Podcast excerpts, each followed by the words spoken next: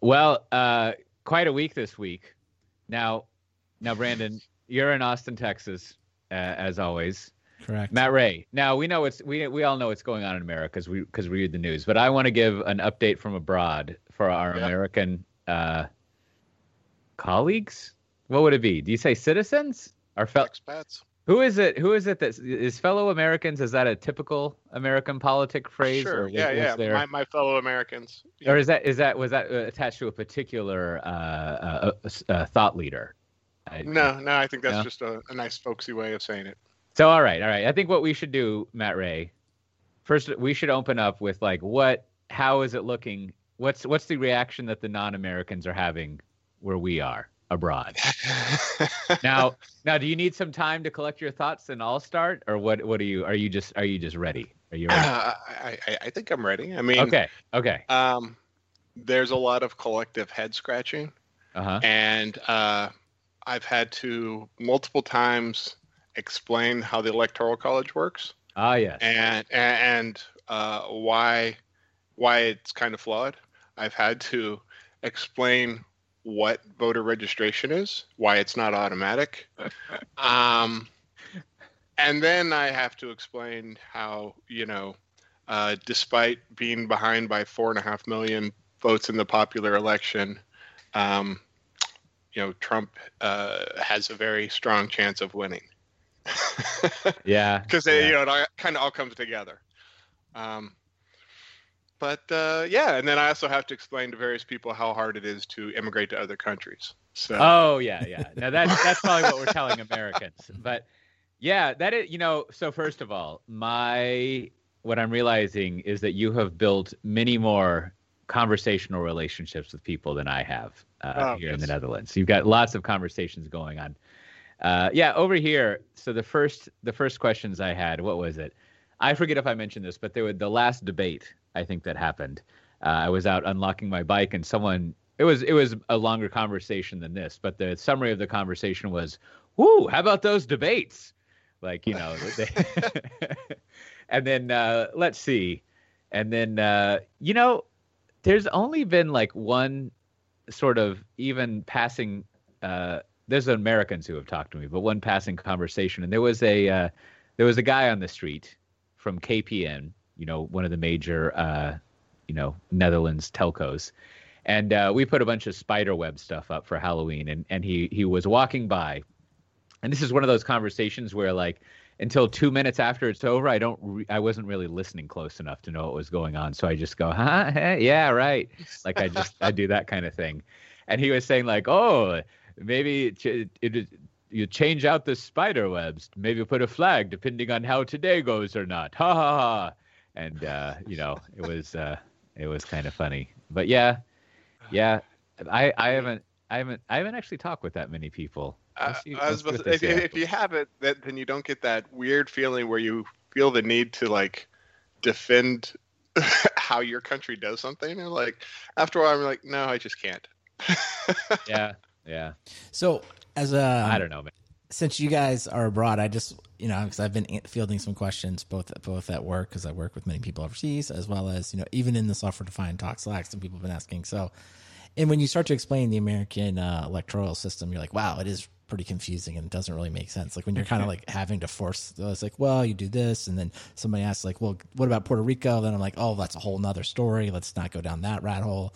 Um, Yeah. So for, as an outsider, I was like, wow, this this is really complicated and, and it doesn't really make that much sense. Um, but of course, we've just been raised on it, so it is sort of just innate in like understanding. Yes.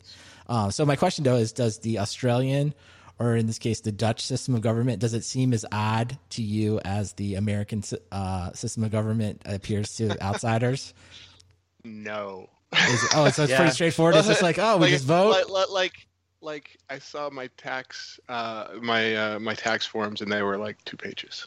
You know, and it's just like, oh, that's nice and simple. And then Yeah. like, you know, voting is, you know, hey, you show up at one of the, you know, hundreds of places within walking distance of your house. and, you know, there's no lines and it's compulsory, but it's also on a Saturday and, you know, everyone has the day off to go vote. You know, it's just and, and like the stacked rank uh, voting is also kind of nice too. So it uh, it, it feels simpler and healthier.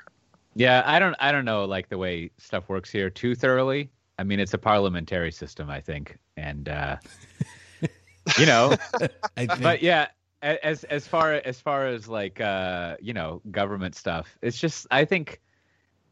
I mean, I'll use the main symbol that I use to summarize like uh, what would you call it? Civic, the civic sphere in the Netherlands is like there are fantastic, well maintained bike paths everywhere, and there are like there are in fact I think I've ta- told said this before. There, but there are many bike paths that like only exist on their own. They're not just like we had a street, so we like threw some paint on it to make a bike path. Like there are extensive bike paths where just like millions of euros were spent to like make a tunnel, probably.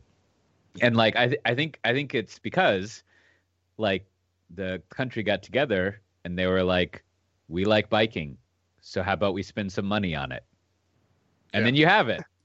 Well, right? It's like it's it's like the realization of the Matt Yglesias dream, where it's like, you know, you could like decide you want to do something, and then do it, and it's just. and so I think that, in my experience, that's pretty much how, as far as I can tell, government stuff works in the mm-hmm. Netherlands. Now, you know, we had uh, we we had. Uh, but what about before you get off that? What about just the process yeah. of selecting your uh, your officials? Is it just a very straightforward? Oh, I, I, don't I don't I don't know how that works. Okay, There's so it could a, be complicated. Yeah. It could be yeah, it could be like have weird rules like the United States, whereas it sounds like Australia. It's just like oh, it, everyone just votes on a Saturday and then it's done. There's no. Well, yeah, but but but but then of course it does go to you're voting for members of parliament, and then they get together and choose the prime minister. Yeah, right. Yeah. So I mean, you, we definitely not... have a prime minister. I mean, it's a parliamentary system. Yeah, yeah. They, they have that part, which you know, um, I wish. I guess they're adding instead of having the electoral college, the middleman is moving up to the next layer. Got it. Got it. Yeah. Now, right, so we should refer other, everyone the other... to the weeds to then more discussion on polar, polar, parliamentarian systems versus a republic because uh, uh, yeah, we're not going, like we're not having that discussion here. We're not. Uh, we're done. and and there's also there's also uh, a king. So you got a monarchy, and I don't know oh, how that. Well, yeah, you got everything. that going too. That's a different. Yeah, yeah, yeah, That's that's an awkward topic. Yeah, that's kind of a bad thing sometimes. So I've heard. So work that out, Coté. I don't know. I mean, it seems it seems great. yeah. That's I. You know, as a consequence, I don't know. This might be a way to sell it to Americans. You get the king's birthday off. Ooh, like, in Australia, they, they, they celebrate that at multiple different times of the year, depending on which state you live in. Yeah, I'm pretty sure you get his birthday off. I forget, but it's a bit it's a big deal. Him or her, whoever it may be. But it's it's a uh, I don't know. I should look into how uh, elections run around here. Be curious. Today's show is sponsored by Linode. Whether you're working on a personal project or managing enterprise infrastructure, you deserve simple, affordable, and accessible cloud computing solutions that allow you to take your project to the next level. Simplify your cloud infrastructure with Linode's Linux virtual machines and develop, deploy, and scale your modern applications faster and easier. Get started on Linode today with $100 in free credit for listeners of Software Defined Talk. You can find all the details at linode.com slash SDT. Linode has 11 global data centers and provides 24 7, 365 human support with no tiers or handoffs regardless of your plan size. In addition to shared and dedicated compute instances, you can use your $100 in credit on S3 compatible object storage – manage Kubernetes, and more. Host your website, build your app, store or backup media. It's up to you, and it's all free with $100 in Linode credit. Visit linode.com slash SDT and click on the Create Free Account button to get started. And be sure to check out Linode's new YouTube channel for video tutorials, security tips, and more at youtube.com slash Linode. And of course, we thank Linode for sponsoring our show. I enjoy our little chats here every week because finally – at least one of you, if not both of you, can explain something that I didn't do the research on, and that is, what does it mean that Docker is limiting container pulls? Now, I, I want to tell you why I'm asking this. One, uh, I mean, I guess if I knew they were doing that for free forever, I could have talked for five to 30 more minutes about how their business model was weird in all these years past. That would have been uh, helpful for me. And then, two, you know, it looks like the throttling is 100 container pulls every month or a very short amount of time. Uh, I should go look that up, but it seemed like it seemed like a big number for a short period of time. And you know, I'm I'm kind of a dummy, but not that much of a dummy. and and like it made me realize that like I guess I guess people are like pulling containers a lot. Yeah. And Yeah, and think- and you know, if it if it were my professional podcasting world, I wouldn't use this phrase that certain people in the past world of containers would use. And I never really liked this phrase, but they used to make some allusion to like pulling from public re- registries as like having sex with the internet without a condom. And it, and it does seem like it does seem like maybe that's a kind of a weird I don't know. That seems that seems odd, but I guess that's what people do. And it and it's and it's uh, unprotected sex with the internet, I think is what they said. I think I over explained it and it killed the precision of the humor. But uh like so so are there like like when you're when you're running a cloud native setup, are you just like are you just like polling the registry and just like pulling Yeah. containers all the time?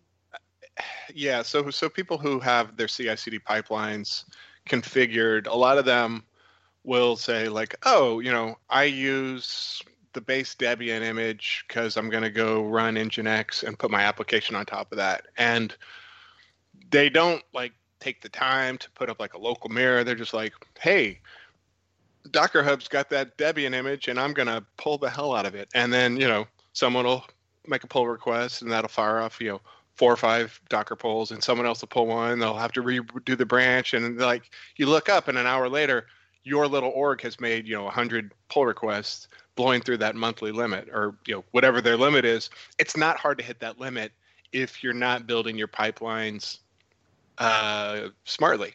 And you know, to Docker's discredit, like, uh, well, I mean, it, it goes both ways. They wanted to be easy to use Yeah. and become the, the default and the standard.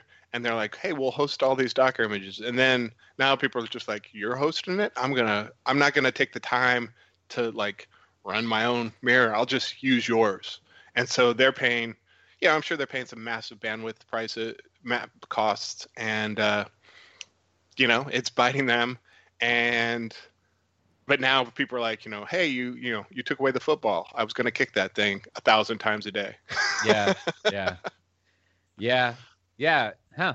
Yeah. So I I found while you were I found the thing. It's the free plan for anonymous use is limited to 100 pulls per six hours. Yeah. Which, I mean, seems like a lot, but what do I know? I mean, I guess if you have got a bunch of ephemeral containers and you're always like building from scratch or something, or who knows? And then But that, uh, that that's not you as anonymous. That's the collective anonymous people. oh right, so- yeah, how do how do they bound that together? Like, is that per domain? They're just saying no. I, I mean they're just saying like, look, these containers, you got to quit pulling on them. oh, so it's any container. Yeah, yeah. Well, Huh. I, I mean, either way you read it, it, it's like because you're you know quote unquote anonymous. You know, you could be hitting from you know Amsterdam. I could be hitting from Sydney, and you know we're hitting the same thing. We might be working for different companies, but we're making pulls on the same container. Oh, I see. And then it says authenticated accounts have 200 pulls per Right. six hours. Now, if it's authenticated, is that limited per container or the account? I don't know. I I don't think, know. it's for the I think, I think it's for per the account, account. because Yeah, in per pro account. and team accounts, we'll Yep. see no lim- any any rate limits. Yeah. So so 200 per a registered account is probably fine for like small orgs, um, you know, uh, individuals. Yeah. But again, it would be fairly easy to blow through that, you know, just by having you know CI/CD pipelines that are pulling from Docker instead of you know a local registry mirror. Man, you got to hate it when software companies try to make money. It's always a bummer. yes. Or, or, or not even try to make money, just try to stop the bleeding. Yeah, yeah. But like, Well, I, I- you know- I mean, but Oh. should we be ma- um? To your earlier question, it's like, so I know the dangers as uh, Coté you so eloquently outlined earlier, but it is one of those things. Like, it just does kind of feel like it's super nice that hey, hey, so that somebody like it almost feels like a public service that, that you wish there was a way that you know, uh, and maybe we'll get into like some of the ways that people are going to charge for it in some either direct or implied way. But it's like it is really nice to have like, hey, all these things are out there. People are using them all the time. There is a lot of money being spent in and around this. So, like, is the solution because like it seems like the solution is going to be like a more fragmented set of registries, right? So instead of everyone just going to the Docker, you know, you're going to have to decide which registry you want to use, um, which I guess will work. But it, I don't know. And my and part of me is just like, I don't know. Isn't there a way we could have we could have kept the way we had it? I kind of like the way we had it. Um, so I don't know, Matt. Like, what have you seen any? I mean, this is just crazy. It's like everyone should have already been using their own registry anyway. Like, does this more open way it's of doing it? Is just hard. Yeah, mm-hmm. I mean, I mean, you know, you've got every cloud. Uh, every cloud has you know Docker registries. You know, VMware and Red Hat have them as part of their products. You know, all you do is say like, hey, you know, go grab that image once, put it in our local registry, and you know, point at that, and occasionally, you know, go rehydrate that thing and you're going to be fine. Mm-hmm. Um, well, what about, so is it less yeah. a registry and more a directory? Because I was trying to think, does the following analogy, you know, bear any weight here? It's like one of the things that's nice about podcasting is, you know, everybody like the Apple iTunes is like the default directory, right? So everybody basically starts there. You get your podcast listed in the directory. Now, of course, they're not paying. You're not. They're not hosting anything for you, but they're the directory, and right. then of course you need to go yeah. figure out where you're going to be hosted. But it's awesome because everybody doesn't have to like learn where you're hosting. They're just like, oh, just go to iTunes, and if you're not in iTunes, you know, you can easily. Uh, most of the other places will eventually link to iTunes or use those that directory as kind of the, if you will, the authoritative source. So it's like really simple, mm-hmm. and I think oh, it's like that's great. So, like, can something like that exist? Should there be a directory well, upon which? I mean. Like, mm-hmm now, now, I'm going to speak out of not knowing, but saying like, how hard could it be? Um, if if you had uh, if you had like a local registry, like you know, hey, I'm on I'm on AWS and I'm using uh, you know Elastic or whatever their you know container registry is ACR, ECR, whatever. Um, and if I just say like uh, source is Docker Hub this image, and it goes grabs that image, cache caches it locally and then, you know, every time I make a call, it says, "Hey, Docker, is there a new one?" It doesn't have to pull it. It just says, "Is there a new one?" And Docker's like, "No," and that's it, right?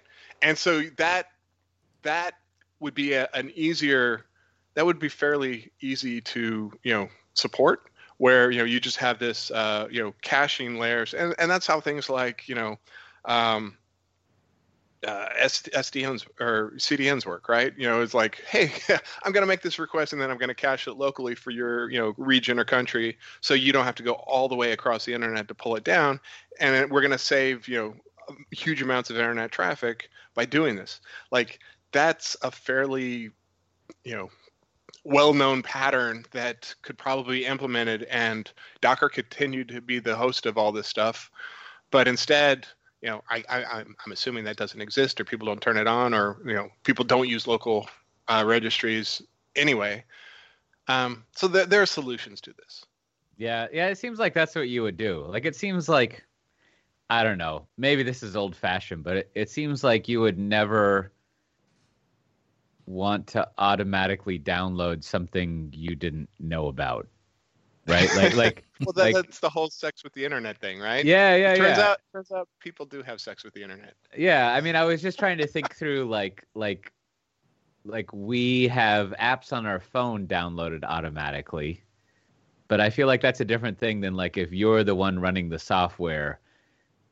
Like it's a good idea not to just like download like base images or or you know middleware things or stuff like that, and and then instead like whatever you're using whether it's your Kubernetes or uh, I guess no longer the data center of the future, but whatever you're using to uh, get your your uh, your stuff up and running, like it should almost be the default behavior of like to cache the thing, right? And maybe you do an initial run of of downloading that, and then it would ask you, uh, like, do you want to download this new thing? But that does add some friction to the system and uh, makes it. But it's such a minimal amount of friction. But that's kind of thing. Like the, the promise of Docker was like no friction, and you're like seriously. I like it though. I like the no friction, and I will be. I mean, but to be real, to be totally honest about it, it's like sometimes when you pull an image, like an image that you think that you're like, okay, that's what I want, but then it, it requires something else, and then like you know suddenly like your command line is just scrolling away as stuff's getting downloaded. I'm I'm not stopping it. I'm not like, well, wait a minute, hold on,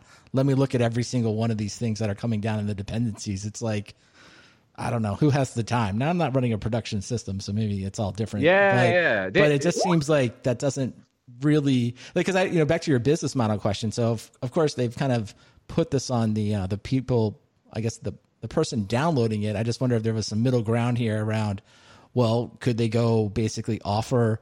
Um, you know, the like where the image originally came from. Would somebody be willing to pick up the cost? Kind of back to the podcast model. It's like, well, we're incented for you to download our podcast, and we're happy to pay for the bandwidth. Like we've worked that out, and um, and if you download the podcast, you can be rest assured you're getting an MP3 file that we, as far as we know, is not uh, going to damage your system in any way. So, is there is there an opportunity for Docker to kind of play that role? It's like, well, what about all these images that people want them to be downloading? Could you go back to that person and say, why don't you pick up some of these costs and let's make it easy? And also, yeah, but but but those those images are like Alpine and Debian, which are communities, right? Right. So you're like, oh, you know, Debian's got deep pockets. Like, no, they don't, right? You know, Alpine is is it's a community thing, and people use those because they trust the community.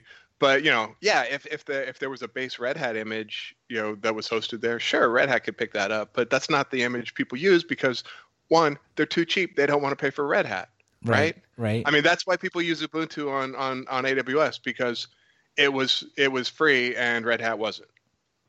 Yeah, no, fair enough. But I just think yeah. I don't know. I just so, so it, it does lack some imagination. I I would agree. So okay, fair enough. Like the users, I mean, it's kind of back to like, yep, users should have to pay for it. Great. Spoken, they don't want to pay.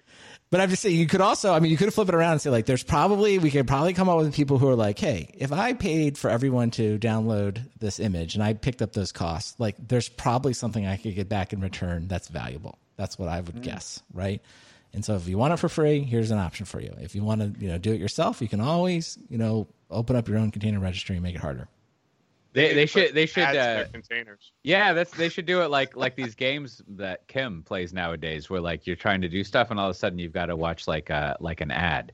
So develop yes. like like developers or sysadmins could be like you know troubleshooting some problem. They got to take a 30 second break to like yes. watch an ad about like I don't know like some CA software that they might be interested in or something. like we, would like to interrupt your Jenkins pipeline to show you an ad for Barracuda firewalls, and you're like, what? yeah. And then you're just sitting. Yeah, I, I always joke with Kim. Um, I was telling her she's she's always finding these new games that have you know the ads at the bottom, and then you got to watch the interstitial thing.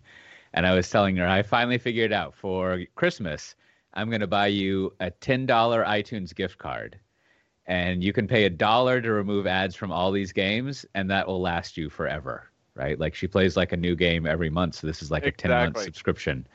And uh you know i i don't know she just won't spend like a dollar or whatever to get these ad, oh ads off. Yes, have you I, I, I, pay the extra for hulu not to have ads. Have yeah, you I mean, have you have y'all checked out the apple arcade thing? Is this something i should try to push my family into well, we recently not... updated to the uh, the Apple One plan. I, I ran the oh, the, I did the full on uh, ROI analysis, and I think if you're already playing for Apple Music, which I, I was, I was already in the family plan, and I, I don't don't come at me Spotify users. I think Spotify is great, but it's just easy for me. Give the family music that way, and then we already had. Uh, everyone had their own iCloud backup plan. So if you kind of add that add that up, depending on the size of your family, you're like, well, uh-huh. for just a another 99 cents. I get all of that, plus I get the movies, and then I get yeah. the Apple Arcade. And so I went to my family. I announced I, I feel like I, I actually uh, made it sound like I got everyone something unique. I told my son, hey, looks like I just got you Apple Arcade. And then I told my wife, I just got you Apple TV Plus with all the new shows. So everybody was happy. And then I pay slightly more, but I feel like I get I did get more iCloud storage out of it. So everyone worked out. What, so we'll see how well, it goes. How much, how much is that a year?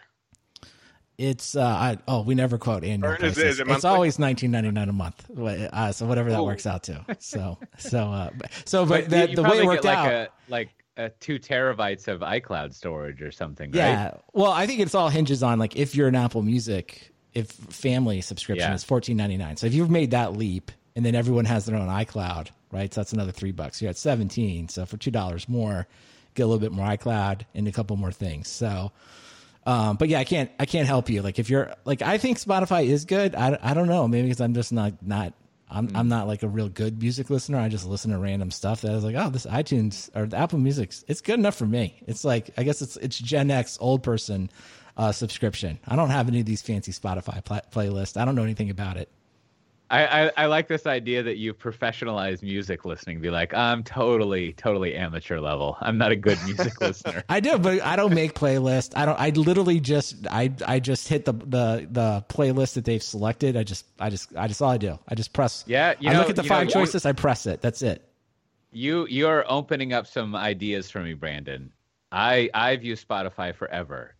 Yeah. And now is Apple Music is that like normal? Do they just have everything? Yeah, they just have everything. They just have all the music. That's it. Whoa. So- now, but it's only now- for Apple devices, right? yeah. I mean, that's all we got. I believe we're not. that We is don't. the case. We don't use pixie dust like you or whatever. I believe so. Now, now, does it have some goofy interface like the Apple Podcast app? Because every now and then I open that Apple Podcast app and I'm like, I don't know what's going on here. Someone like took, you know, ate some bad oysters when they designed this interface. It's, I don't, you know, I, I, I agree. The Apple podcast, we ought to I have some tips on that too in a second if we want to keep going down this rat hole. But uh, I find like the, hey, the Apple Music interface is good enough. Like people tell me, and I haven't used Spotify enough. People are like, oh, well, Spotify is a lot better. And I'm like, I think you're probably right. And Apple Music is just fine for me. It's, I guess in this case, I've just, because it's just so easy to manage the whole family. That's the whole thing. And my son is like, you know, it's great. I mean, it's the whole new generation music, but it's like, hey, you just like, I just get it to him. And it's like, yeah, here's, here's every song, you know, ever recorded. Go for it. Listen to whatever you want. And it's real easy for my wife. So I, I find it to be, people I think generally don't think it's as good as Spotify, and I'd probably agree, but it's just so easy. And so yeah, and I gotta not do a- some comparisons then. And if- yeah. as long as long as it has that Old Town Road song, my kids will be happy. Hundred percent, right? Because then you know, I think I think we might own like four copies of that. well, I- that's what I find is like you know, here we have access to every song ever made, and we listen to like the same twenty songs, like you know, like over and over again. So that's another. Yeah. Like, Oh, does it okay, so- matter? so then back to the original. How's the Apple Arcade?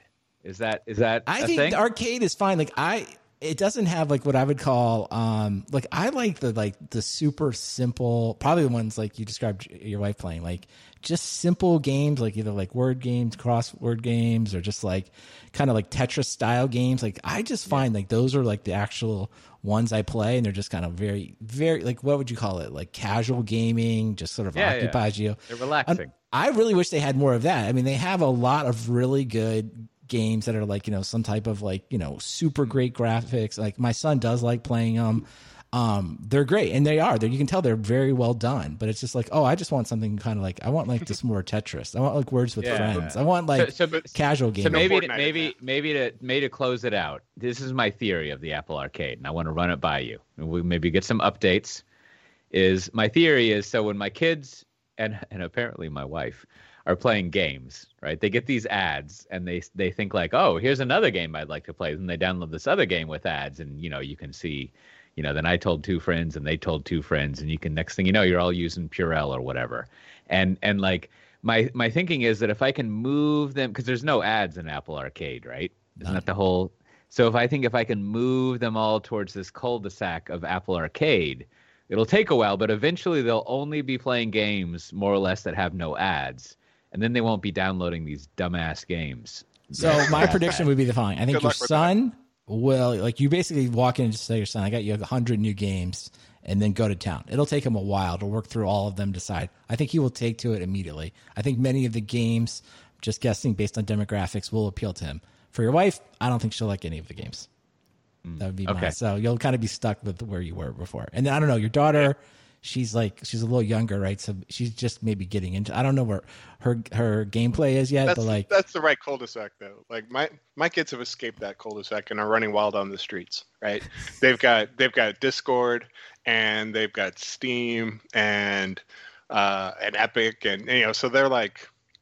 I'm Okay. having to, you know, go through and, and see what they're playing. And like, no, no, no, no, you're not playing that, you know, or you know, turn on the, these filters before I let you play that. So, You know, you know what we should queue up, fellas, is for for one of our vacation things that we want to pre-record. We should do a whole episode on these kids and their goddamn fucking video games, right?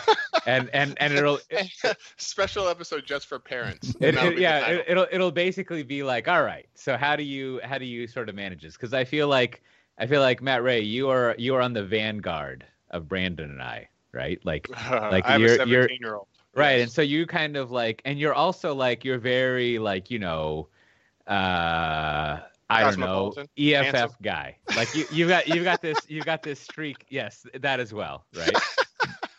You're very very handsome. Well, I definitely think I want a whole section on the open world because I'm actually come around on like Roblox and Minecraft because I am amazed at the creativity of like how kids and I guess the internet in general like creates games within the open world games. Like the Roblox like all these people create like these games within games. And then of course you get into uh, like Steam right is a good example. Like there's lots of random stuff built on uh is it the Unreal Engine, whichever, whichever those engines, and like some of the stuff is really interesting, like what they've done. Some of it's not, but uh, so I don't know, but I do like I worry about like the was it like red was it the red dev event? I don't know the more violent ones that I know are on the cusp. I guess I'm call Dead Redemption. yeah, like you're like I'm not like Yeah, all of yeah. that is outlawed. Like we haven't crossed that. Like that is 100 percent outlawed in my house. So, but like I know the 13 year old. uh you know, I'm only three or four years away. It's like, what do I do there? Like that. That's that'll No, be another wait, segment wait. of that episode.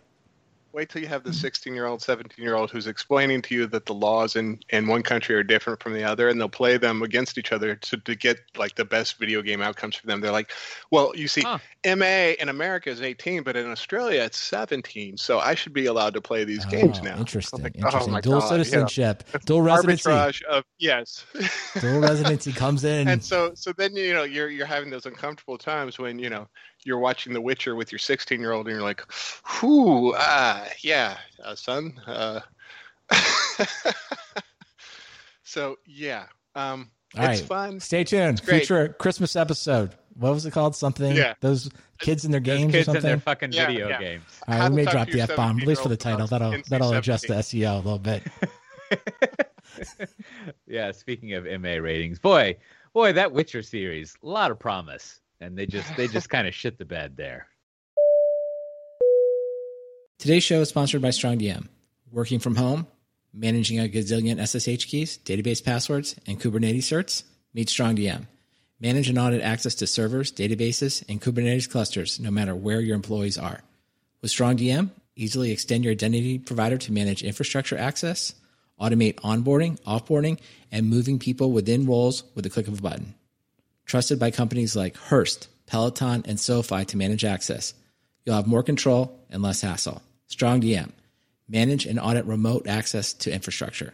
Start your free 14-day trial at strongdm.com slash STT. Again, that's strongdm.com slash STT. No credit card required.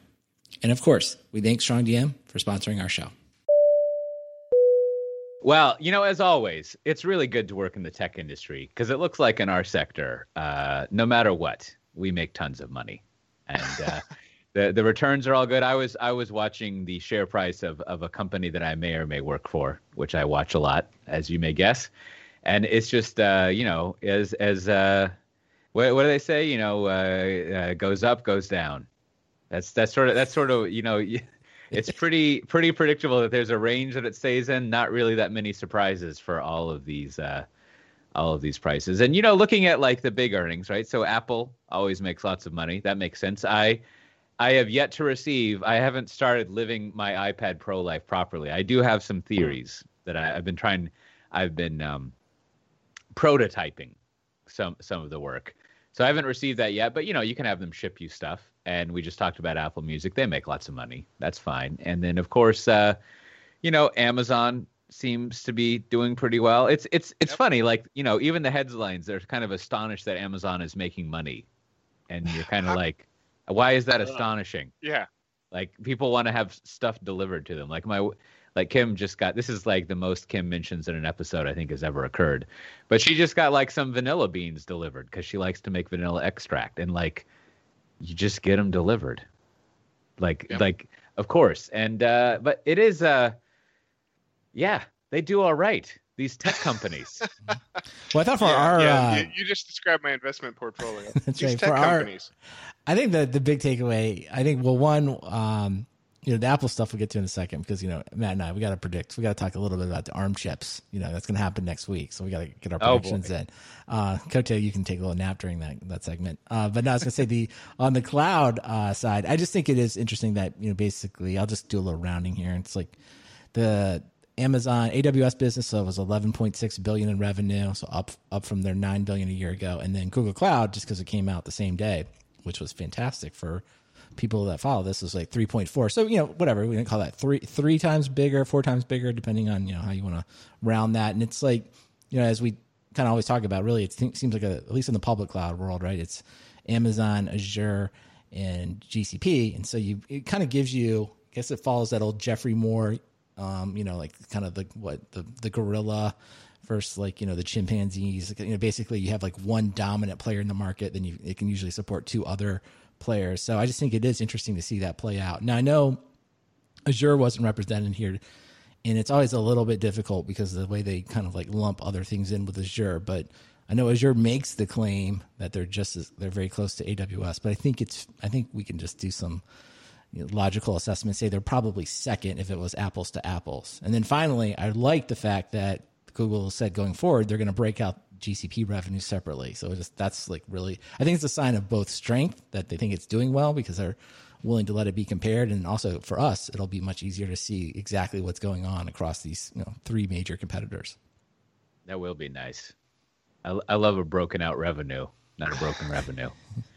not that impressed. Well, yeah, no, no. I, I, I mean, it, it is, you know, as, as, uh, as, you know, having the show and following the stuff as, as like much closer than the rest of the world, but not that close. Like, it, it is. There is a certain amount of fatigue of like, oh yeah, sure, they made four billion dollars last quarter, no problem. I don't know what the big surprise is. Like, it's just sort of these these numbers get so big at some point that it is. uh a billion know. here, a billion there. Yeah, Shouldn't yeah. Be talking about real money.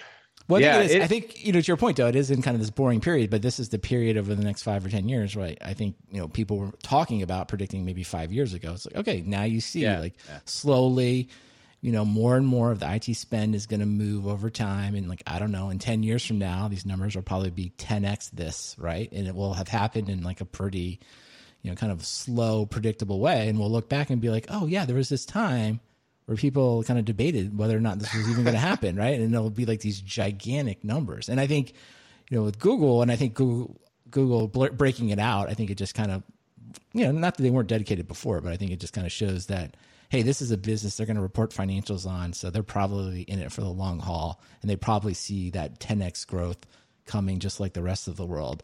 Um, mm. And then, of course, you know, and then I think you know the the fascinating companies are really like you know yourself, Cote, you know Tanzu, of course, and and our friends over at, at Red Hat. You know what is their place in the world going forward in this kind of multi cloud? Because I think that's the kind of like the second act here, right? Is like, well, you know, what who who are the vendors that kind of establish in that that side of it? Because that'll be fun to watch too. Yeah, obviously, big place in the world. That's that's my, uh, that's my... now now as promised. I am feeling a little tired do you have some a brief amount of time to go over ARM chips? What's what's going on with that next week? Cote's got a nap out now. Tapping out for for the ARM chips. No, I was just gonna say with uh, I do think you know I know Cote, I was you, your point you know well taken that hey this you know what's the big deal about the chips? But you know, Apple all set to announce their new ARM MacBooks next Tuesday, mm. so that'll be interesting. One more thing.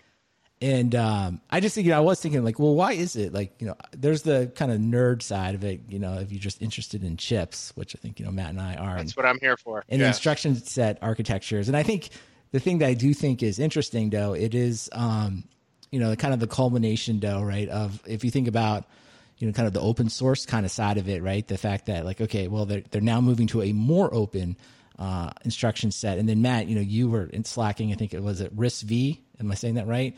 is uh, going to become yeah. a fully open source uh, uh, instruction set. And I think you kind of go back in time and you think to yourself, like, well, was it a big deal that Linux was open source? That you know, basically, it was the open source version of Solaris or Unix, and it's like yeah. that had pretty uh, incredible re- repercussions. And I think as you know, it becomes, if you will, these instruction sets become more widely available and more people can build hardware.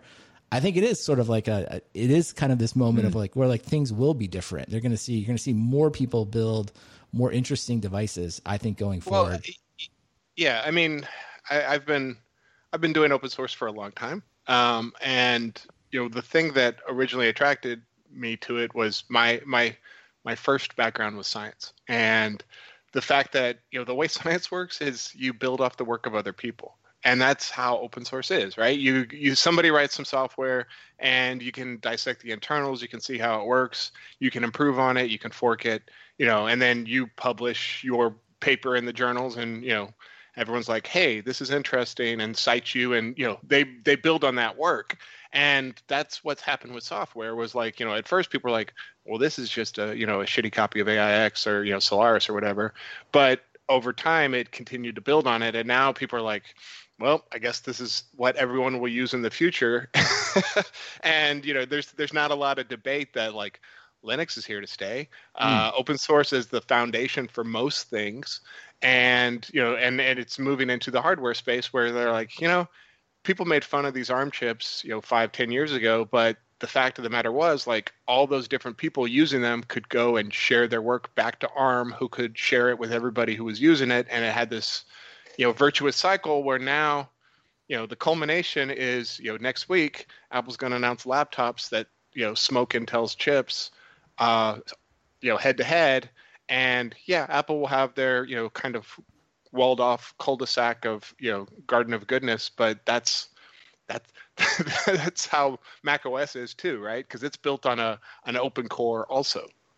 Yeah you know you know that that makes me think i don't know if this is true but I haven't heard or felt that sen- sentiment of uh, I don't even know the phrasing to use for it, like the democratization of innovation, where where like because you have open source stuff, like all you open up uh, innovating and building on stuff to like all these other people instead of just big wealthy companies, and yeah, that makes sense. Why like you know if you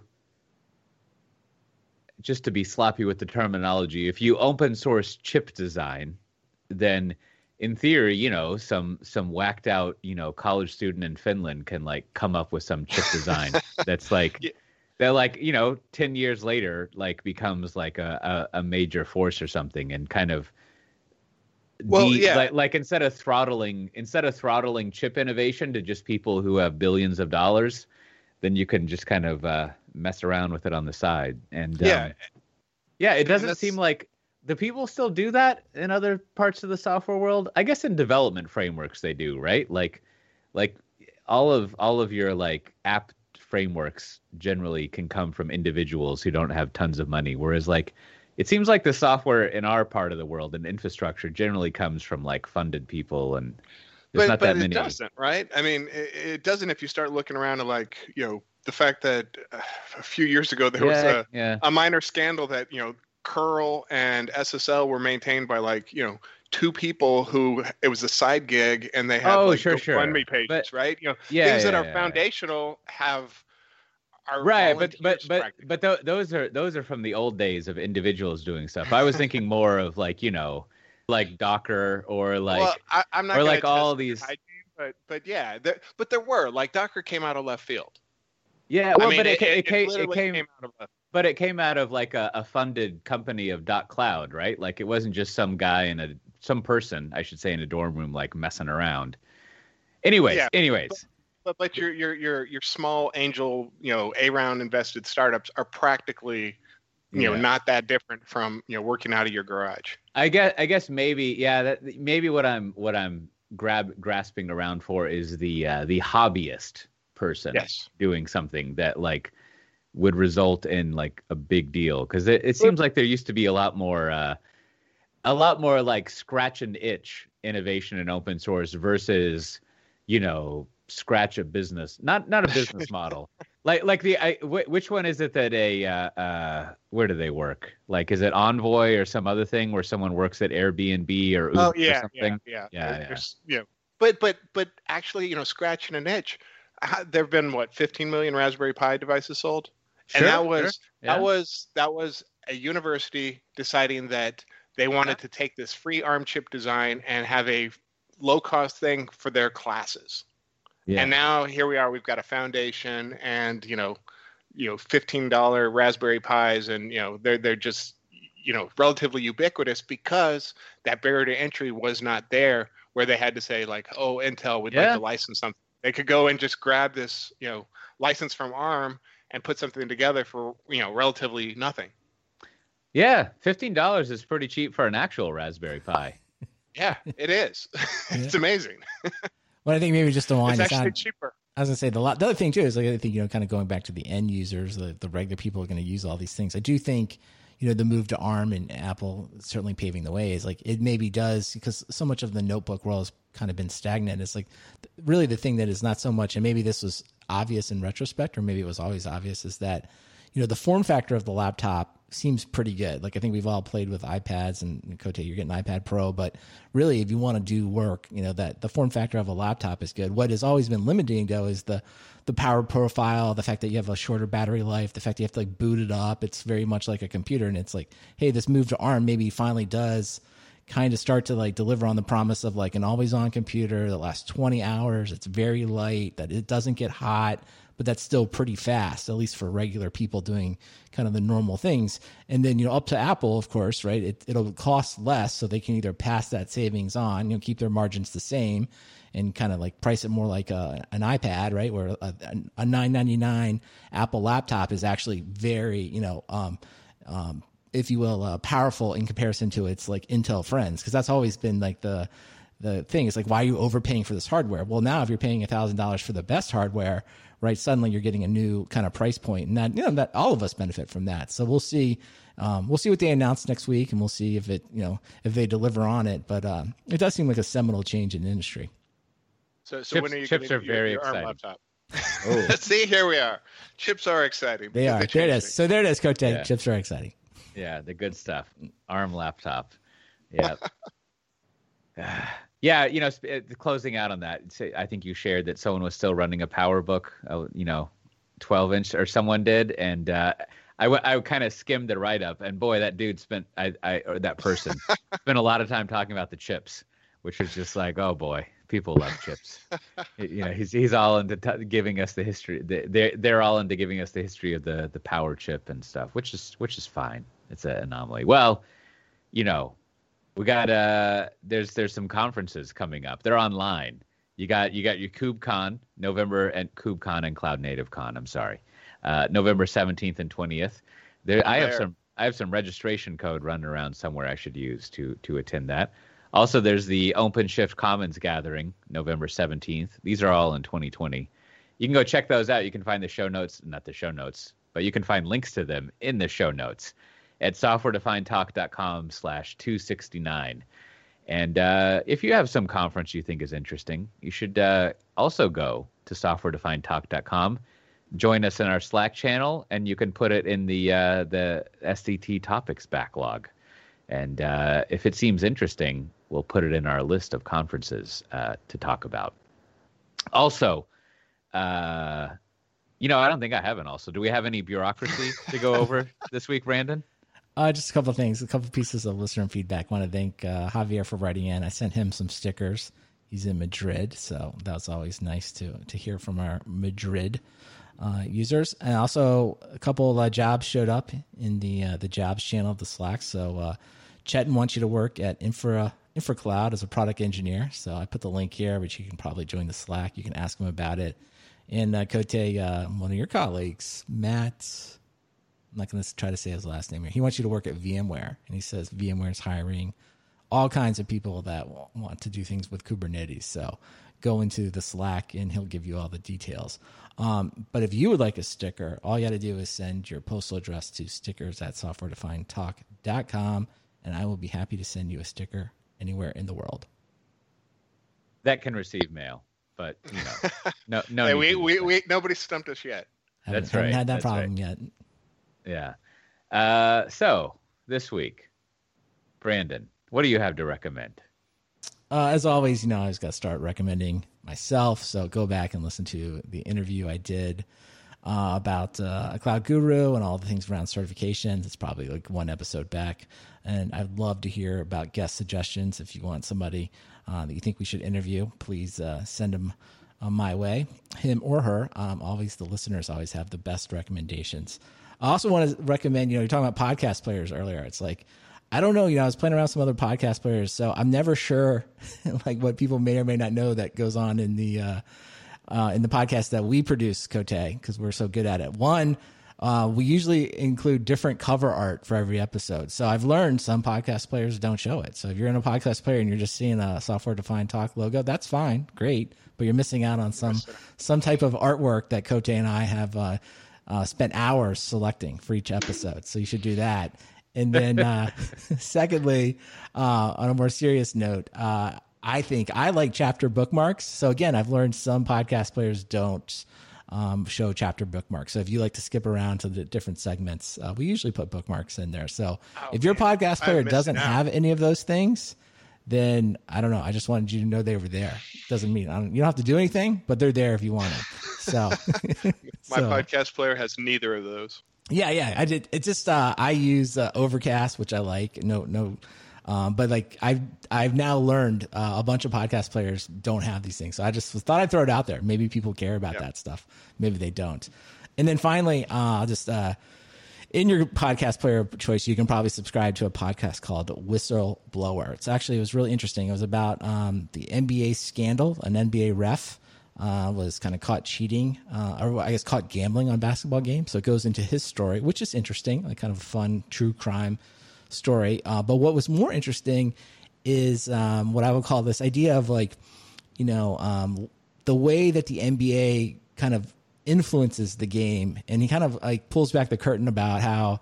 You know, you think about uh, basketball and like what a foul is. That's somewhat subjective, but how the NBA really kind of guides referees sometimes game by game in the playoff series about what kinds of fouls they want to be called and what kinds of fouls they think they should be let go. and I think that's like it brings like an interesting question about um, I guess I don't know if you would call it cheating, but you would call it like certainly influencing the game. And so I yeah. never thought Yeah. about that. And so he kind of points out and what he says alleges is that you know the NBA would benefits if like um, the the teams in the largest markets like LA and Boston, for example, if they're in the playoffs. So he kind of alleges that like well, they, what they'll do is just tell you to emphasize certain things that emphasis that uh, give an advantage to one of those big market teams. And it's again, it's not like it's not necessarily cheating, but it's it is What about of- Oklahoma City? right. So if you're Oklahoma, and so they talks a lot about that, and you're like, wow, this is actually. Um, and there's and they cite several games and playoff series where, Oh, like, sure, for yeah. example, Sacramento, uh, very small city relative to other cities in the United States, that basically got screwed over. Right? They got like 40. They got I don't know. The other team had like 50 uh, different free throws. So really interesting. But then it got me thinking a lot about our world and about you know all the different algorithms that are tweaked right to like if you will emphasize things whether it be like anything from search to how apps are produced um, you know you just kind of pick any example in tech and you kind of see that like yeah this is going on all the time where people aren't necessarily breaking the rules they're just kind of changing the rules to either benefit themselves or benefit other different groups and it i don't know it got me thinking a lot about like I don't know what you again, kind of this idea of how big influence can play uh, can kind of happen right in front of you, but how how big the changes can have, whether it's on a basketball game or in a tech industry or who knows, in lots of other places in society. So if you're interested in all those ideas and you like a little NBA basketball and want to hear them stories, check out the Whistleblower podcast. Wow, that was a thorough recommendation. I, David. yeah, a I- lot I, to think about. I can't follow that up. I liked it. That's that's good. How about yourself? How, follow that up, Matt Ray. well, see, I, I've got something much lighter. Like, uh, you know, there there's a lot going on right now that uh, may be a little stressful for some folks, uh, myself included. Um, so uh, we've been watching a BBC documentary series uh, called "Back in Time for Dinner," and uh, it's essentially like I, I think previously I recommended the the Supersizers Go, where they jumped around in time eating the food.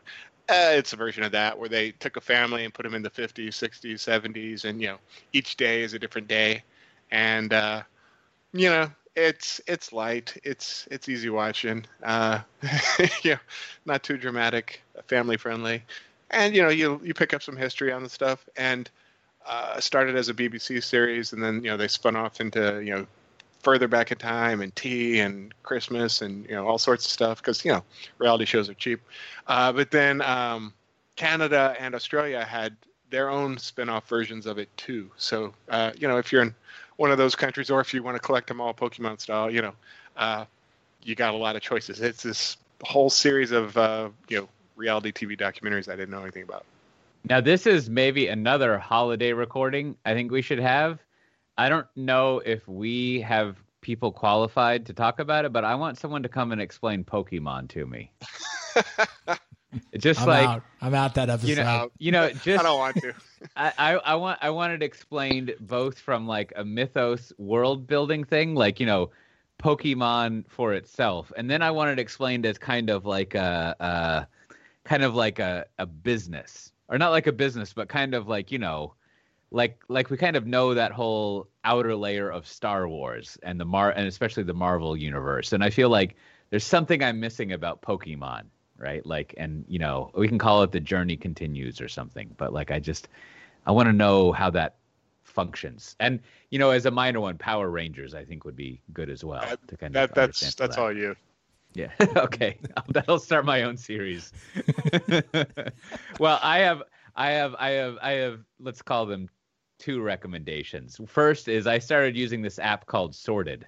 I forget where I got it from. Of course, it's only available in Apple, and uh, you know, it's a to-do list management thing, kind of, sort of. But what it does is it forces you to like make a calendar schedule out of it. So it'll like suck your calendar in and make a task of your meetings, and then you can kind of like assign when you want to work on stuff. And you know, I've used OmniFocus and other stuff forever, and it's just like I'm sure for many people, OmniFocus is a great stuff for me to put things into that then I move to tomorrow, right? Like I and you know I don't really like use it in a great way, but you know what? The reason I started using this is someone pointed out that when you do things with this in a calendar style, it helps you realize how little you can do each day and so it really helps you like uh, not overwhelm yourself and i don't know i've used it like three days it's pretty nice but if you just go to staysorted.com you can uh, find it. It's just a little app. Now just as a i don't know if it's a recommendation but i recently read two like king arthury books. I read this one called uh, by force alone which is basically like let's imagine if you wrote like some king arthur stuff mixed together with like all of the references to like Goodfellas and Quentin Tarantino movies that you could think of, and it's it's just like a you know a smoothie with bacon in it. It's like you know as as appalling and disgusting as you might think. However, I did read the whole thing, so it did have a lot of like appeal and interesting stuff going to it. But I'm pretty sure there were some sections where I'm like, I remember that exact speech in Goodfellas, right? Like, and so it's very like, it's a Does- it's a it's a weird take. Ask people if they think he's a comedian. yeah, that would be that would be funny, so to speak. But yeah, I mean, it even makes up some kind of drug that they all sell called like goblin fruit. I, it's just like the first I that, I got a sample of it when it first came out, and the first part was really good because it was just like straight weird fantasy stuff. And anyways, so after reading that, I was remembering a long time ago in the '80s, my mom read this book that was author stuff that she was really into called The uh, Mists of Avalon. So I went to find that, and that is just like straight up normal like fantasy stuff. No no gangster references. And and so far that's pretty good. It's uh it's a good book. So, you know, maybe if you like if you like that kind of like uh like like dude fantasy stuff, bro fantasy stuff, you go check out by Force Alone. It's not too bad. Uh it's fine. It's it's kind of it's kind of like it's it's like it's like it's maybe like two steps further up the Witcher path, where you're just like you're just like this show would be really good if it wasn't so modern, right? If they just kind of like stuck to like more of the fantasy stuff and weren't so like I don't even know what. I don't know. They they they should just take that guy in there who scowls all the time. He's good, The Witcher, and they need to kind of fix all the other stuff in there. It's just I don't know. A lot of potential. A lot of potential. Season Yeah. two. That's right. Season two. Hey, you know, The Mandalorian has a new episode next week. That's what I recommend to people. Anyhow, as always, this has been Software Defined Talk. If you want to get the show notes for this episode, you can go to softwaredefinedtalk.com slash 269. You can see all the past episodes and join our Slack channel. And with that, we'll see everyone next time. Bye bye bye. I may do a little extra You- editing on that one. see if I see if I can pick Coté's final. See, this is why we need three separate tracks. It's gonna be hard to pick that out, like with you and Coté on the same uh, track.